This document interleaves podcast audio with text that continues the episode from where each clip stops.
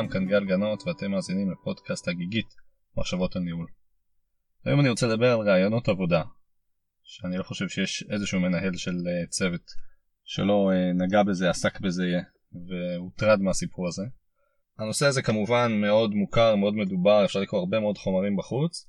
אני אשמח אה, ברשותכם להגיד ארבע נקודות שבעיניי לפחות מציגות את המחשבות שלי בנושא הזה. אז ככה, הנקודה הראשונה, תעסוק בפן המקצועי שאני חושב שצריך להביא לידי ביטוי ברעיון העבודה. הנקודה השנייה, כאיזון תתעסק דווקא יותר ברובד האישי ופחות המקצועי. הנקודה השלישית תעסוק במה אני חושב שצריך לחפש, והנקודה הרביעית תעסוק בסיטואציה המיוחדת שאנחנו נמצאים בה היום, באוקטובר 2020, בהקשרי אה, מגפת הקורונה והרעיונות הווירטואליים, אז אני אגיד מילה על זה גם בסוף. יאללה, אז בואו נתחיל. הנקודה הראשונה, הפן המקצועי. חד משמעית, ברור, שצריך לבחון אנשים על רמתם המקצועית. בעיקר לאור העובדה שהם רוצים להיכנס לאיזשהו תפקיד שדורש ידע מקצועי כלשהו. ולכן זה מאוד מובן מאליו שכדאי שאני אבחן אותם מקצועית לקראת התפקיד שהם צריכים לעשות כדי לדעת שיש להם את הידע הנדרש או את הניסיון הנדרש. אז מה שאני רוצה להגיד כאן זה לא שראוי שהמבחן יהווה משהו שמסמל את העבודה. בסדר, שוב, צריך להקפיד לזכור שיש דברים שאפשר גם ללמוד, אוקיי? אבל מה שאני רוצה להגיד זה שהמבחן הזה שהמטרה שלו היא לא רק לבחון את הידע שלהם, אלא גם לראות עד כמה הם רוצים להיכנס לתפקיד. אוקיי, זו ההסתכלות שלי על המבחן המקצועי.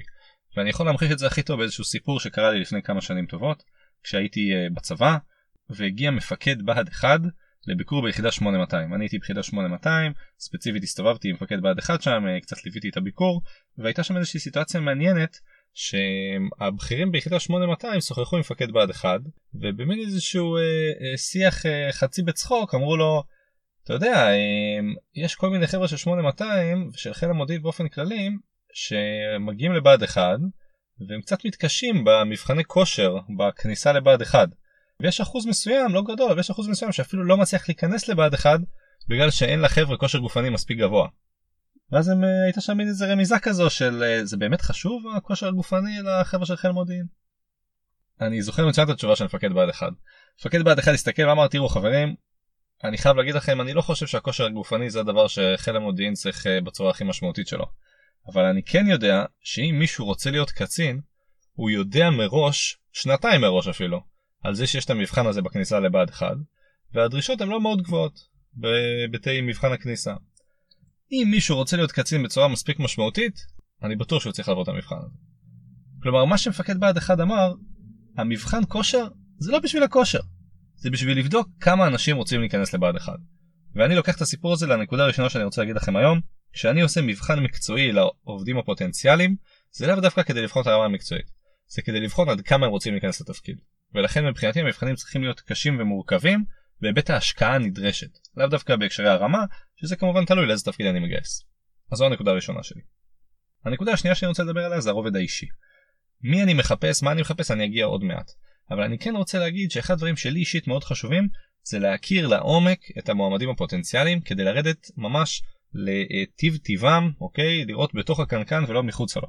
עכשיו, המורכבות בסיטואציה הזו של הרעיונות, שהרבה פעמים המועמדים מגיעים בצורה אה, מתוחה, לחוצה, הם מתכוננים הרבה, ולכן איכשהו אתה צריך לחדור את המעטה הזה שמצד אחד הלחץ ומצד שני ההכנות ובאמת לנסות להכיר את הבן אדם לעומק.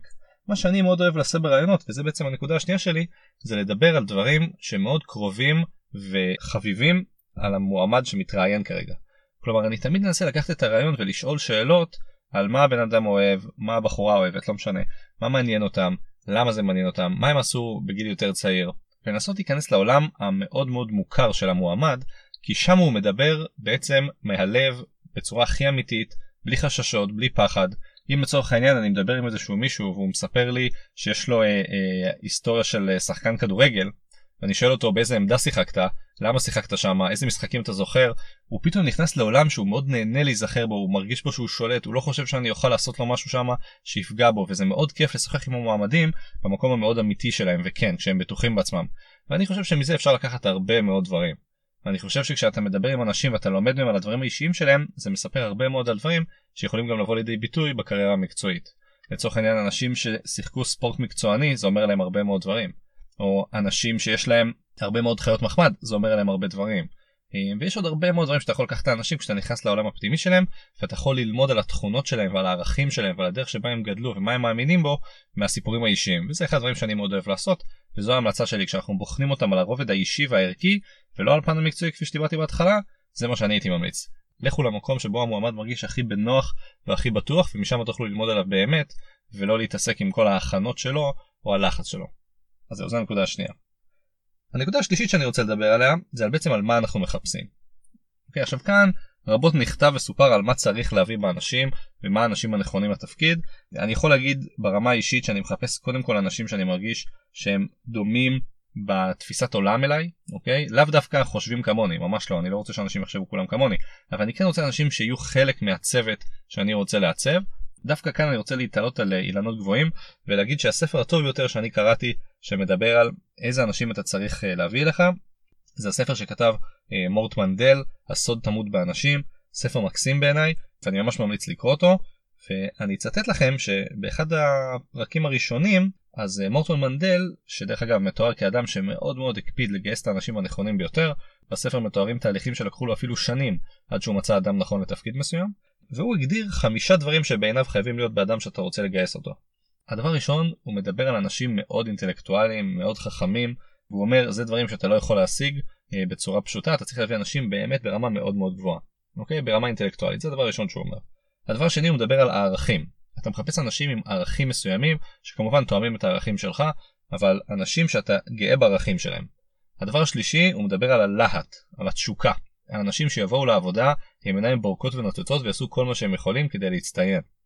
הדבר הרביעי זה הסיפור של המוסר העבודה. אתה מחפש אנשים שאתה יודע שיעבדו קשה. כי אנחנו לא מחפשים אנשים שמנסים להתחמק או עובדים בצורה פשוטה וקלה, אנחנו רוצים את האנשים שעובדים קשה. הדבר האחרון שהוא אומר זה הסיפור של הניסיון. וגם כאן, גם הוא מזכיר את זה, ניסיון זה משהו שאפשר לצבור. אבל עדיין אנשים עם ניסיון מביאים איתם איזשהו משהו שלפעמים קשה ללמד ולוקח הרבה זמן ללמד, ולכן גם אנשים עם ניסיון זה משהו ששווה להתחשב בו. אז זה מה שהוא אומר. על זה אני מוסיף את התפיסה שלי שאומרת אנשים שאני מתחבר אליהם ברמה האישית אחרי שעשיתי איתם את השיח האישי הזה ובוודאי אנשים שעברו את הרמה המקצועית. אבל בהקשרי איזה אנשים צריכים להעביר ההמלצה שלי אליכם תקראו את הספר של מורטון מנדל אני חושב שזה ספר מקסים. אז זה הנקודה השלישית שלי. הנקודה הרביעית שאני רוצה להתייחס אליה קשורה לסיטואציה המאוד מיוחדת ומוזרה שאנחנו נמצאים בה היום שרוב העבודה או כמעט כל העבודה נמצאת בצורה וירטואלית והרעיונות פתאום מתקיימים דרך איזשהו מסך או בעיקר דרך אה, אפליקציות כמו זום ואתה צריך לראיין אנשים בצורה מרוחקת. עכשיו מה שאני רוצה להגיד על זה זה שכמובן שהרבה אנשים מסתכלים על זה כאיזשהו משהו שהוא חיסרון. דרך אגב חיסרון אפילו לשני הצדדים. אה, וזה בעיקר דבר מוזר לאנשים אנחנו לא כל כך רגילים לעשות רעיונות בצורה הזאת למרות שיש הרבה מקומות בעיקר מחוץ לארץ דרך אגב שהרעיונות מתקיימים ככה לא מעט. מה שאני ארצה להגיד כאן אני ארצה דווקא לתת איזשהו אנטי תזה שבעיניי דווקא הרעיונות הווירטואליים האלה יכולים לייצר הרבה מאוד יתרונות לשני הצדדים. ראשית אני אגיד שכמישהו שמתראיין לתפקיד הזום הזה יכול לייצר לך גם סביבה הרבה יותר נוחה. לצורך העניין אתה יכול להכין לך את כל המסמכולוגיה את כל הדברים כל השליפים האלה שכתבת לעצמך שאתה רוצה לחזור אליהם ולוודא שאמרת אותם אתה יכול לשים את זה בצורה שבה המראיין לא יראה אותם וזה לא שאתה עובד על המראיין להפך אתה נכנס לראיון בצורה הרבה יותר רגועה ושלווה ואני חושב שהכניסה הזאת לראיון בצורה שלווה רק תהפוך את הראיון לצורה יותר טובה. והנה יתרון בעיניי מאוד גדול של המרואיין שזה דרך אגב בעיניי מאוד דומה ליתרון של המראיין כי המראיין רוצה מרואיין נינוח ורגוע הוא לא רוצה שהוא יהיה לחוץ וייתן תשובות לא נכונות הוא רוצה שהוא יהיה רגוע ולכן זה יתרון מאוד גדול. הדבר השני זה שאני חושב שהרעיונות הווירטואליים האלה מייצרים מקום דווקא מאוד אינטימי.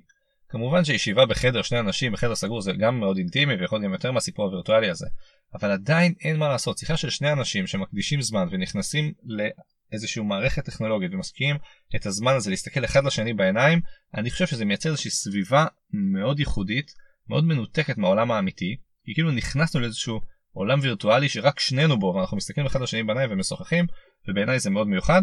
זה תלוי כמובן בזה שההתנהלות היא אה, מדויקת ונכונה ולא מתחילים למשל להתעסק בכל מיני דברים תוך כדי או ללכת ולחזור וזה דברים שכמובן יפגעו בסטריליות הזאת. אבל אני רוצה לטעון שלאו דווקא צריך לחשוש מהסיפור הווירטואלי הזה יש לזה בעיניי הרבה יתרונות בעיקר בהיבטי האנשים שלוקחים את ההזדמנות שבדבר הזה ואני אומר זה המצב אני חושב שאפשר להרוויח ממנו וזה בעיניי בכלל גישה טובה לחיים בוא נסתכל על הצד המלא או החצי המלאה של הכוס וזה יעזור לנו לקחת את זה לחיוב. אז זה בעיניי דברים שרציתי להגיד על הסיפור של הרעיונות הווירטואליים שיש להם גם יתרונות. זהו עד כאן אני אחזור רגע על מה שאמרתי דיברתי בנקודה הראשונה על הסיפור של המבחן המקצועי, שבעיניי חוץ מזה שהוא צריך לבחון רמה מקצועית, הוא גם צריך לבחור את רמת הרצון של המועמד להיכנס לתפקיד. הנקודה השנייה דיברתי על זה על הסיפור האישי הערכי יותר, על הרצון שלי והניסיון שלי תמיד להיכנס לעומק עולמו של המועמד, להיכנס למקומות שבהם הוא בטוח כדי שאני אוכל ללמוד עליו באמת ובתמים. הדבר השלישי ציטטתי את מורטון מנדל על הרעיונות שלו והמחשבות שלו לגבי מה אתה צריך לנסות להשיג כשאתה מראיין. דרך אגב אמרתי את זה בחצי משפט אבל מורט מנדל גם מדבר הרבה על זה שלמרות שתמיד קשה ותמיד אתה רוצה כבר לגייס את האנשים צריך לחכות וצריך להמתין ואני חושב שמי שיקרא את הספר יראה את זה לעומק. הנקודה הרביעית אמרתי ממש בקצרה על ההסתכלות שלי על הסיפור הווירטואלי הזה שאנחנו חיים בו באוקטובר 2020 ואני חושב שדווקא יש בזה גם הזדמנויות ולא רק צריך לבוא ולהגיד איזה מבאס הרעיונות הווירטואליים כמה זה קשה אלא גם בוא נסתכל על היתרונות בעיקר בהיבטי הביטחון שזה משרה על המועמד לפחות בצורה פוטנציאלית. זהו זה מה שרציתי להגיד היום אני מקווה שזה היה רלוונטי וזר תמיד כרגיל הערות שאלות בקשות מוזמנים להגיע אליי דרך האתר הגיגית.co.il תודה רבה והמשך האזנה נעימה.